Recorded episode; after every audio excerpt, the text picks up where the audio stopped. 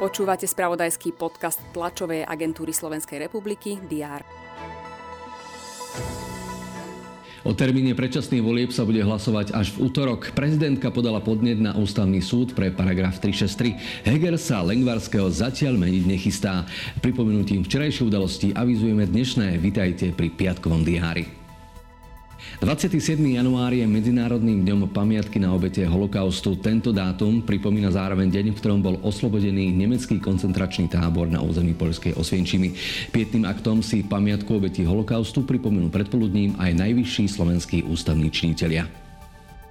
V Česku sa popoludní začína druhé kolo prezidentských volieb. V sobotu popoludní tak podľa hlasov voličov bude jasné, či sa novým prezidentom stane Petr Pavel alebo Andrej Babiš. TASR dnes priniesie správu z priebehu volieb aj na zastupiteľstve Českej republiky v Bratislave, kde by mal ako prvý odvoliť nový veľvyslanec na Slovensku Rudolf Indrák.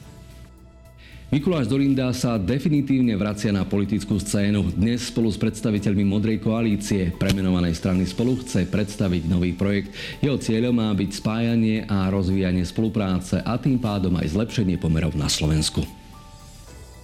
Zastúpenie Európskej komisie na Slovensku dnes predstaví nový ročník kampane Majme oči otvorené. Vyzýva ľudí, aby si všímali rôzne formy násilia.